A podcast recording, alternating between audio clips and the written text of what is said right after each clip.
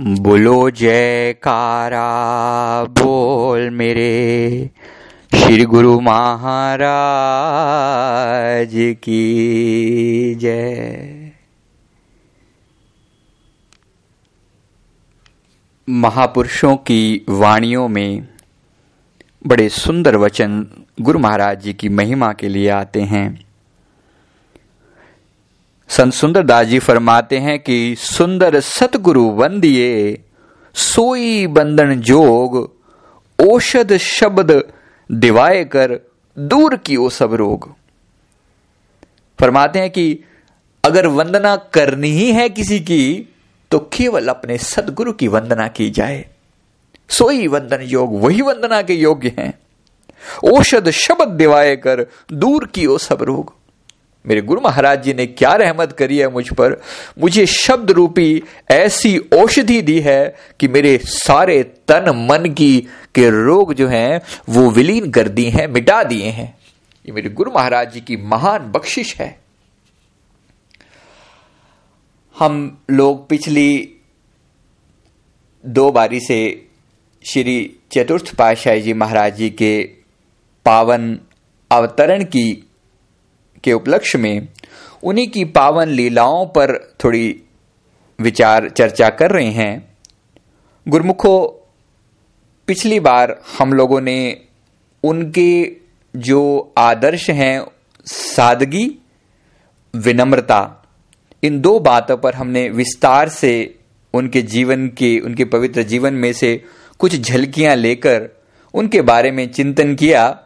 कि किस प्रकार से महापुरुष हमारे सामने ऐसे दिव्य आदर्श स्थापित करते हैं ताकि हम जैसे साधारण जीव भी उन पर चलकर अपने जीवन को भक्ति मार्ग में सफल कर सकें।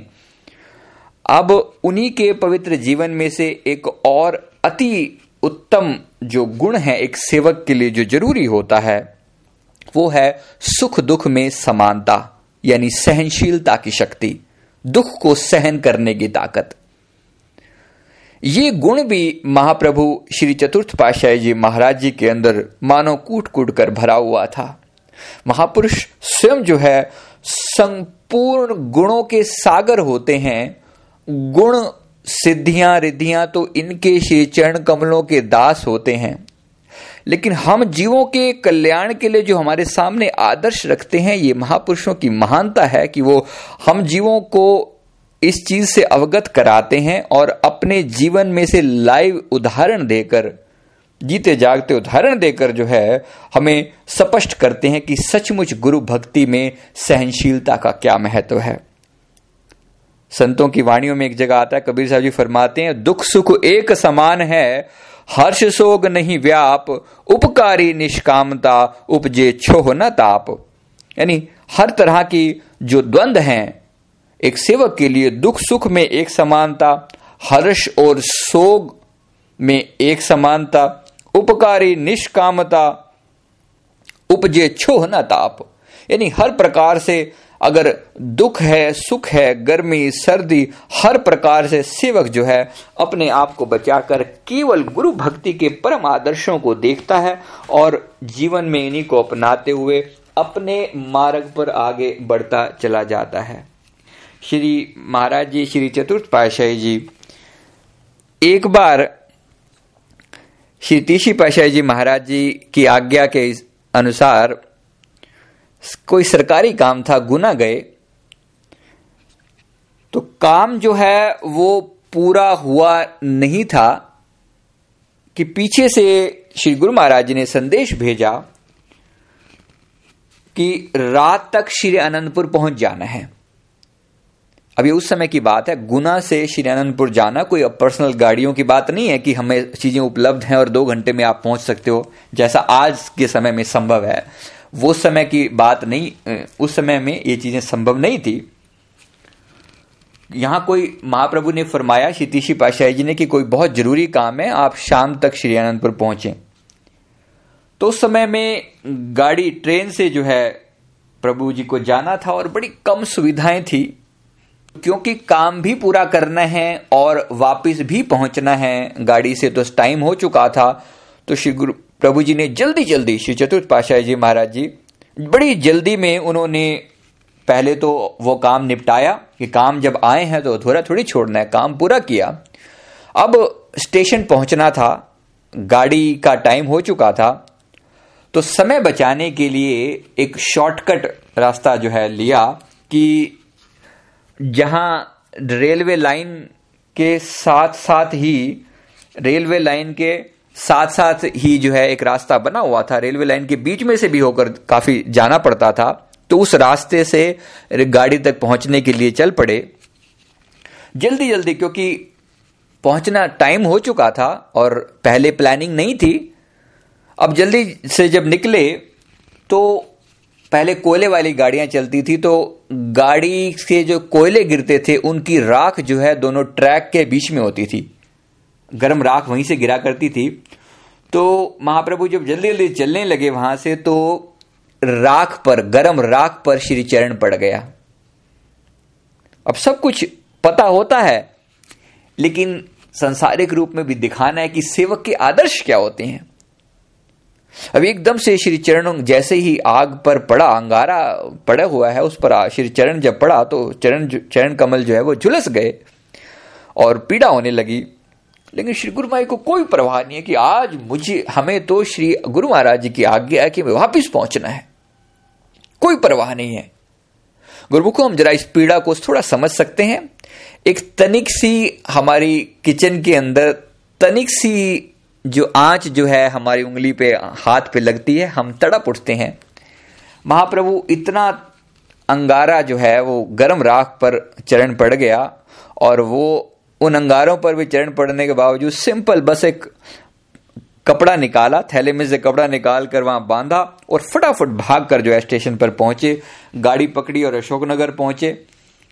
तो वहाँ पर किसी प्रेमी ने प्रार्थना की कि प्रभु, आप ये पहले अपने चरणों की जो है वो डॉक्टर को दिखा लीजिए, उसके बाद ही आप श्रीनंदपुर जाना। लेकिन नहीं मैं आज्ञा है।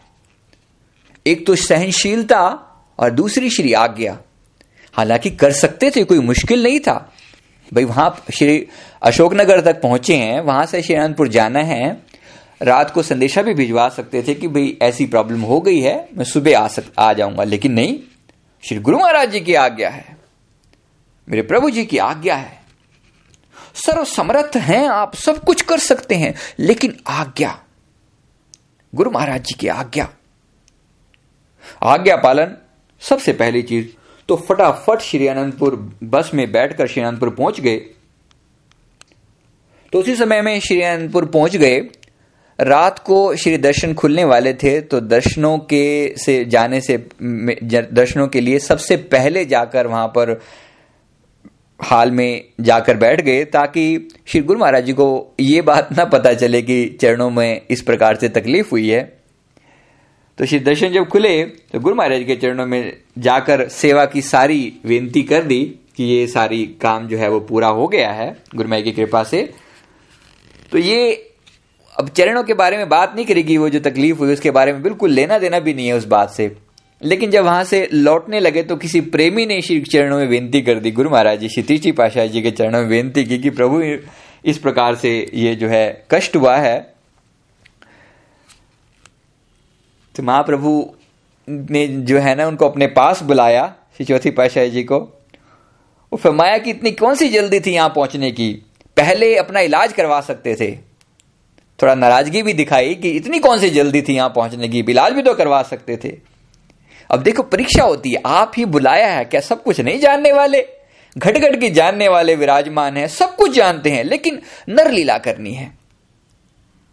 तो फरमाया कि इतनी सहनशीलता हमें आश्चर्य है कि आपने उफ तक नहीं करी और इतनी तकलीफ़ है आपको। पहले तुरंत जाइए अशोकनगर जाकर इसका पहले इलाज करवाइए और जब तक पूरी तरह ठीक नहीं हो जाए, तब तक कोई और सेवा नहीं करनी। तो एकदम पहुँचे वहाँ से, लेकिन सहनशीलता का ऐसा सुंदर उदाहरण हमारे सामने रखा। गुरुमुखो, हम भी जरा समझें भक्ति मार्ग में कितने ही कष्ट आते रहते हैं, हमें जब भी कोई सेवा दी जाती है तो सेवा में कितने तरह के कष्ट आते हैं।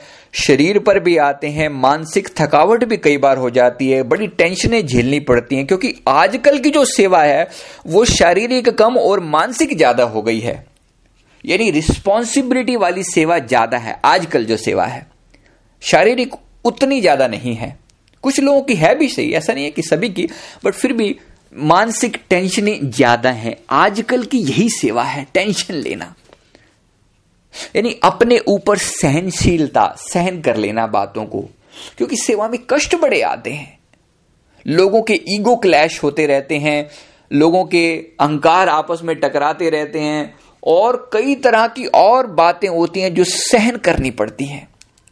सेवा के संदर्भ में बहुत कुछ सहना पड़ता है। ये केवल सतगुरु की कृपा से ही संभव है कि सेवक उन सब चीज़ों को सहता हुआ, वो सहनशीलता का गुण अपनाता हुआ गुरु महाराज जी की भक्ति की राह पर चलता रहता है। तो ये जो गुण हैं, श्री चतुर्थ पातशाही जी महाराज जी के पवित्र चरणों से हम सभी सेवक जन नतमस्तक होकर करबद्ध श्री चरणों में प्रार्थना करते हैं कि हे मेरे दाता, हे सत समरथ हमें भी सहनशीलता का ये गुण दीजिए। हे गुरु महाराज, हमें भी इसी प्रकार से भक्ति मार्ग के कष्टों को सहन करने की ताकत बख्शिए। उनकी दया से संभव है। बिल्कुल संभव है। तो ये जो सच पूछा जाए तो गुरु गुरु भक्ति जो है, वो जब तक शरीर की आस शरीर के से ऊपर नहीं उठा जाता। ये ये मानिए कि गुरु भक्ति के मार्ग पर हमने पैर ही नहीं रखा। जब तक शरीर को प्राथमिकता दी है, शरीर के कष्टों को हमने प्राथमिकता दी है, जब तक शरीर के दुख सुख को हम प्राथमिकता दे रहे हैं, तब तक भक्ति मार्ग पर हमने अभी शुरुआत ही नहीं करी। और शरीर के कष्ट तो इसी प्रकार आते जाते रहेंगे, और सेवक का जो ऊँचे से ऊँचा आदर्श क्या है देखिए हम जिस मार्ग पर चल रहे हैं, हम कहाँ पहुँचना चाहते हैं? अंततः भक्ति का उद्देश्य क्या है? कि हम अपनी आत्मा में प्रतिष्ठित हो जाएँ और उस परम आदर्श को अपने परमात्मा के साथ मिलने का परमात्मा के साथ साकार रूप हो सके, उनके साथ मिल सके, एकाकार हो सके। ज़ाहिर सी बात है, मिलन जो होना है, वो आत्मा का परमात्मा से होना है। अब अभी तक जो हमारा शरीर के अंदर ममत्व है, ममता है, वो जब तक ममता नहीं छूटेगी क्योंकि अभी तक तो हमने अपने आप को शरीर ही मान लिया है ना। जब तक शरीर से, देह से ये ममता नहीं छूटेगी, तब तक गुरु महाराज जी के भक्ति, यानी आत्मा के अंदर हमारी, आत्मा के अंदर हमारा वास कैसे हो सकेगा? हम आत्मा में कैसे ठहर पाएँगे? तो इसके लिए गुरुमुखो शरीर के कष्ट तो हम सबको सहन करने, सीखने ही पड़ेंगे। आज अब हम इतने ज़्यादा अभ्यस्त हो चुके हैं सुख सुविधाओं के। माफ़ करना, लेकिन अपने को आप इंक्लूड करके गिन रहे हैं कि एसियों के बिना जो है ना, हम हमारी हमारे हमारे से चैन नहीं आता। हम घरों में भी एसी चाहिए, आजकल दुकानों में भी एसी चाहिए, दफ्तरों में भी एसी चाहिए, ट्रेन में भी एसी चाहिए। इतनी सुख सुविधाओं के आदि बन आदि बन चुके हैं। माफ़ कीजिएगा, लेकिन शरीर को जितना ज़्यादा जिस प्रकार से हेलक किया जाता है, जिस प्रकार से इसको आदत डाली जाती है, वैसी ही आदत डल जाती है। अगर शरीर को यही मानेंगे कि हमारा तो छुई मुई जैसा शरीर है कि थोड़ा सा कष्ट आते भी हमसे सहन नहीं हो पाएगा तो गुरुमुख शरीर वैसा ही हो जाएगा। लोग बड़ा परेशान हो जाते हैं, तनिक सी गर्मी लगे तो बस बिल उफ करने शुरू कर देते हैं कि हाय, कुछ नहीं हो रहा। गर्मी, बड़ी गर्मी है, बड़ी गर्मी है। गर्मी की महिमा गा रहे हैं। अपने गुरु महाराज जी की महिमा नहीं गा रहे। गुरुमुखो, जब सारी चीज़ें सुख सुविधाएँ उपलब्ध हों, तब गुरु महाराज जी की महिमा एक बात, करना एक बात है। आनंद ही आनंद, बरस रहा, बलिहारी ऐसे सदगुरु पे हमने कई लोगों को गाते हुए देखा है। जब गुरु महाराज, श्री दर्शन हाल के अंदर जो है सारे, जो है एसी वगैरह, वो चल रहे थे, काफ़ी कूलर वगैरह लगे हुए थे, बड़ी ठंडक थी, बड़ा आनंद था। तो वहाँ आनंद ही आनंद बरस रहा, कहना, संभव है, बड़े आराम से संभव है। लेकिन चिलचिलाती धूप के अंदर, जब खेतों के अंदर काम करते हुए, या कभी भी बस का या ट्रेन का सफ़र करते हुए, भयंकर गर्मी के अंदर जो झुलसाने वाली गर्मी हो, उस समय में यही, जब पसीने शरीर से टपक रहे हो और भयंकर गर्मी ने उत्पाद मचाया हो, तब उस गर्मी के अंदर भी ये भाव कहना कि आनंद ही आनंद बरस रहा, बलिहारी अपने सदगुरु पे गुरुमुखो तब कही जाए ना कि हाँ कोई प्रेमी है, हाँ कोई सहनशीलता है। गुरुमुखो महापुरुषों ने ऐसे सुंदर आदर्श हमारे सामने रखे हैं। महापुरुष ने फरमाया, आप मरण भय दूर कर मारत रिप को जाए, महामोह दल दलन कर रहस्य रूप समाये कि अपनी मौत का डर तो दूर कर, पहले शरीर से ऊपर उठेगा, मौत का डर दूर होगा, तभी तो शरीर से ऊपर उठेगा ना। तो पहले तो अपनी मौत के डर से अपने, क्योंकि सूरमा जब लड़ने के लिए जाता है तो पहली बात तो क्या वो जान हथेली पर रखकर जाता है कि मर गए, कोई कोई पक्का नहीं है कि आज लड़ने जा रहे हैं तो लौट कर शाम को वापिस आ ही जाएँगे, कोई गारंटी नहीं है। हम भी भक्ति मार्ग पर जब चले हैं तो कोई गारंटी नहीं है, हमें लौट कर वापिस ही, वापिस आ ही पाएँगे या नहीं आ पाएँगे। तो इसलिए आप मरण भय दूर कर मारत रिप को जाए। रिपु कौन है? हमारे दुश्मन कौन है?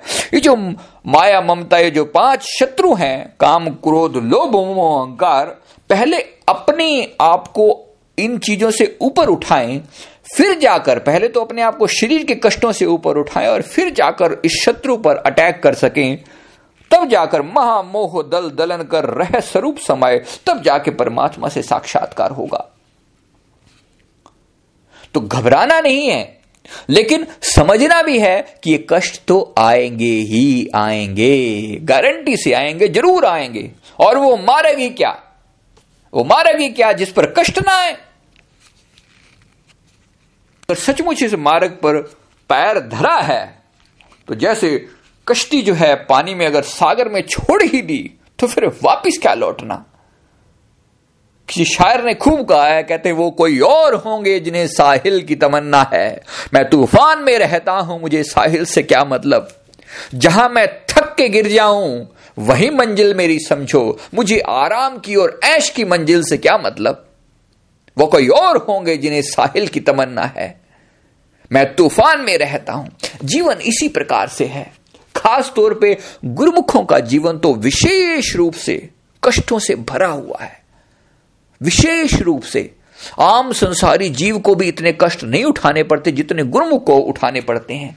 बड़ा आश्चर्य होता है कई बार, क्यों? ऐसा इसलिए गुरुमुख हो, क्योंकि एक एक आम संसारी जीव तो केवल अपने इस जन्म के कष्ट भोग रहा है, उसे आगे न जाने कितने कष्ट और भोगने, कितने जन्मों तक इसे बार बार इस संसार में आना। हम तो अपना आखिरी हिसाब किताब पूरा कर रहे हैं। तो अगले कई अनेक जन्मों के कष्ट जो हैं हमारे इसी जन्म में हमें दे दिए जाते हैं। इसलिए गुरुमुख के जीवन में कष्ट ज़्यादा होते हैं। एक आम संसारी जीव से भी कहीं ज़्यादा होते हैं। तो सेवक को सहनशीलता तो अपना आभूषण बना लेना चाहिए। हम सब जो हैं, सहनशीलता की आदत डालें। हमारे महापुरुषों ने, हमारे संतों ने फरमाया है कभी कभी भूख सहने की आदत डालो। भूख सहने की आदत डालो, सादगी की इस प्रकार से आदत डालो, ताकि शरीर गर्मी, सर्दी सहने की आदत डालो। बैठ के देखो तो सही गर्मी में, किस प्रकार से हमें अच्छे से याद है, बचपन में किस प्रकार से जो है, वो पंखे, हाथ के पंखे हुआ करते थे झलते झलते सारी रात जो है, श्री गुरु महाराज जी हम छत पर सोया करते थे, और श्री गुरु महाराज जी को नीचे विराजमान किया होता था, रात को लाइट नहीं होती थी।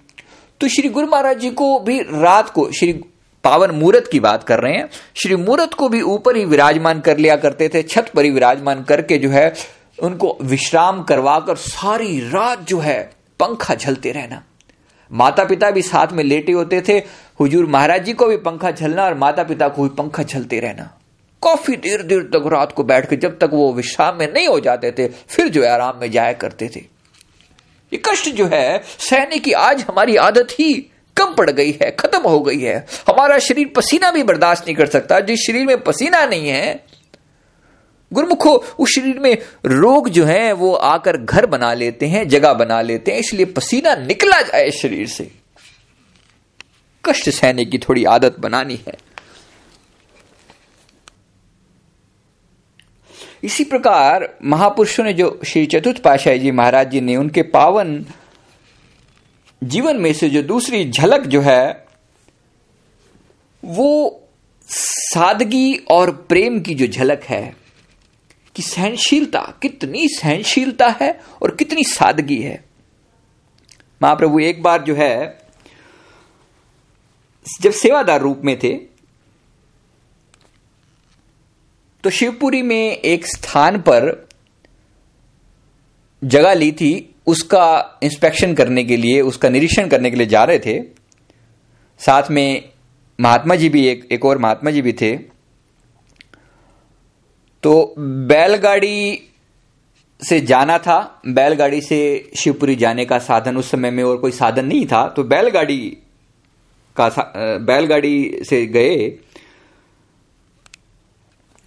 तो साधन वगैरह सब साथ ही लेकर चलते थे खाना पीना बनाने के। रात को बैलगाड़ी से जैसे शाम के टाइम चले तो रात को किसी गाँव में ठहरना पड़ा।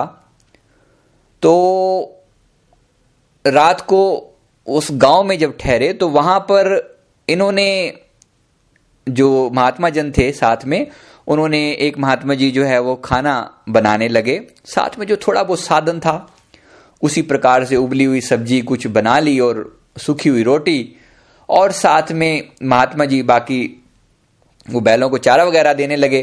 तो इस प्रकार से अब श्री गुरु महाराज जी, श्री चतुर्थ पाशाही जी उस समय में जाकर भजन अभ्यास करने के लिए अपना बैठ गए। पूरी मौज थी। भजन अभ्यास में तो इतनी ज़्यादा रुचि थी कि इतनी इतनी ज़्यादा कि बस कहते थे कि जिस, जो व्यक्ति भजन अभ्यास नहीं करता, उसका जीवन व्यर्थ है। वो संसार में आया ही क्यों है? जो भजन नहीं करता। भजन अभ्यास के बिना भक्ति की मंजिलों को नहीं पाया जा सकता। बड़ा ज़ोर दिया करते थे भजन पर। तो एक डेढ़ घंटा लगा, इन्होंने सब भोजन वगैरह तैयार किया और महाप्रभु भजन में विराजमान हो गए, भजन करने लगे। तो भोजन के लिए जब बैठे, बिल्कुल रूखी सूखी रोटी और उबली हुई सब्ज़ी। आपको पता हो, गुरुमुख, हमारे हुजूर दाता दयाल जी भी इसी प्रकार से। उबली हुई सब्ज़ी का ही भोग लगाते हैं। महापुरुषों को खास तौर पे जो आदर्श हमारे सामने रखते हैं ये सबके जीवन के लिए होते हैं। हमें दिखाने के लिए होते हैं कि जीवन सचमुच एक प्रेमी का जीवन कैसा होने चा, होना चाहिए। प्रभु जी ने बड़ी तारीफ़ करी उस सूखी रोटी की बहुत तारीफ़ करी। फरमाया कि आज भोजन बहुत स्वाद है। रोटी में बड़ी मिठास है ये प्रेम से बनाई हुई है। सोचने की बात यह है कि और किस बात की मिठास है? भोजन बड़ा स्वाद है, हम जरा सोच के देखें गुरुमुख हो।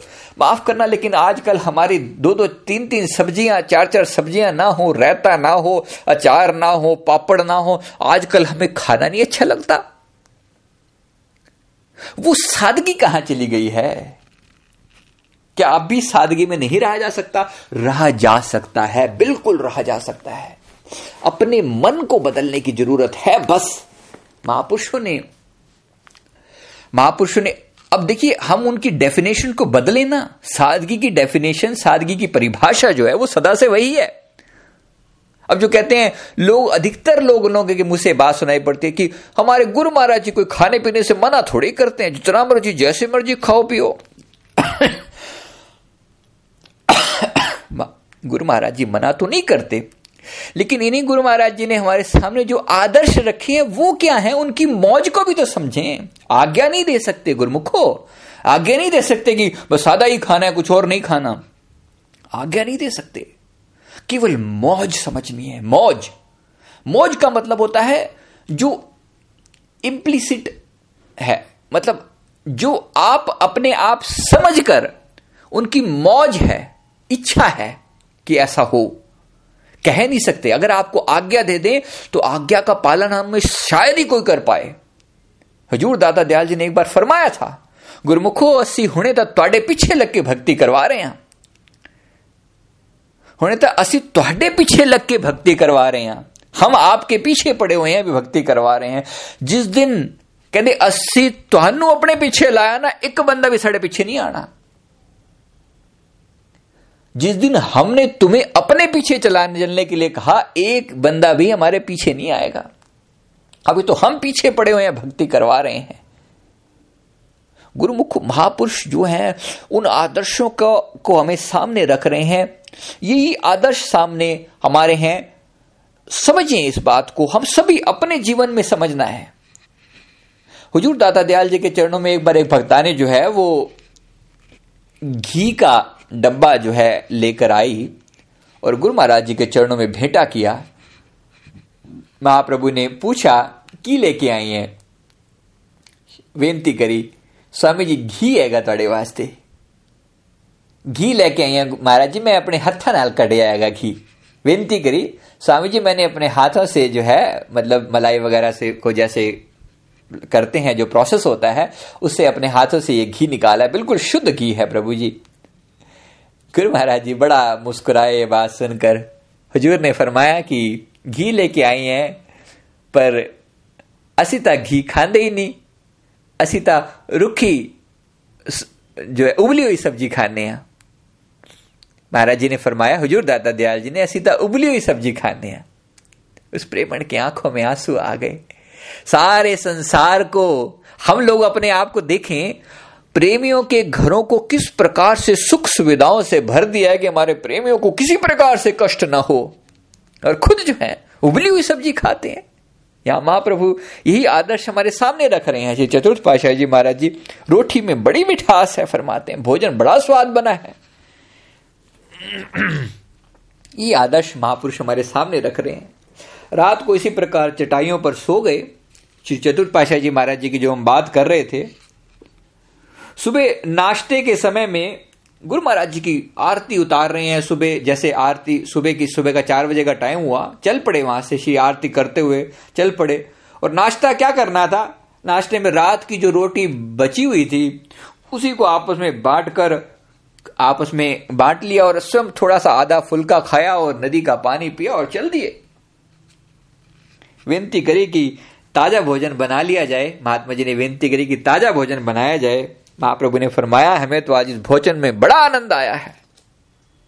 कि अच्छे से अच्छे स्वादिष्ट भोजन खाए होंगे, लेकिन इतना आनंद कभी नहीं आया। अब सोचने की बात यह है, गुरुमुखो, कि कौन से स्वादिष्ट भोजन खाए होंगे और इतना आनंद कभी, इस किस चीज़ की तारीफ़ कर रहे हैं? तारीफ़ कर रहे हैं उस सूखी रोटी की। क्या मौज है वहाँ पर? सूखी रोटी में इतना आनंद, इतनी उसकी महिमा गा रहे हैं। गुरुमुख, सादगी की हम भी महिमा गाएँ। हम अगर सादगी की महिमा गाएँगे तो एक दिन हमारे आदर्श वैसे ही हैं। हमें वही सादगी अपने जीवन में अपनाने की पूरी पूरी कोशिश करनी है। गुरुमुखो, हम भी प्रयास कर सकते हैं। क्यों नहीं प्रयास कर सकते? अगर सचमुच पाना चाहते हैं, भक्ति के उन ऊँचे आदर्शों को पाना चाहते हैं, जहाँ पर महापुरुष पहुँचे तो हम भी क्या उबली सब्ज़ी नहीं खा सकते? बड़े प्यार से खा सकते हैं। इन आदर्शों को हमारे सामने रखा है। इसी प्रकार से हमें भी अपने जीवन में इन आदर्शों को अपनाना है। गुरु महाराज जी की कृपा और भक्ति को प्राप्त करते हुए ये लोक भी सुखी होगा, परलोक भी सुहेला होगा और गुरु महाराज जी की प्रसन्नता भी प्राप्त होगी। महापुरुषों के चरणों में इसी सादगी, प्रेम और सहनशीलता का दान जो है अपने गुरु महाराज जी के चरणों से मांगते हैं और अरदास करते हैं कि प्रभु हमें भी सहनशीलता की शक्ति दो, हमें भी सादगी बख्शो सादगी बख्शो, गरीबी बख्शो प्रभु। हम भी गरीबी से आपके दर पर खड़े हुए भिक्षा लेकर आपके चरणों से प्रेमा भक्ति की भिक्षा लेकर अपने जीवन को उन ऊँचे आदर्शों पर चलाने का प्रयास करें जो आपने हमारे सामने रखे हैं। बोलिए जयकारा। बोल मेरे श्री गुरु महाराज की जय।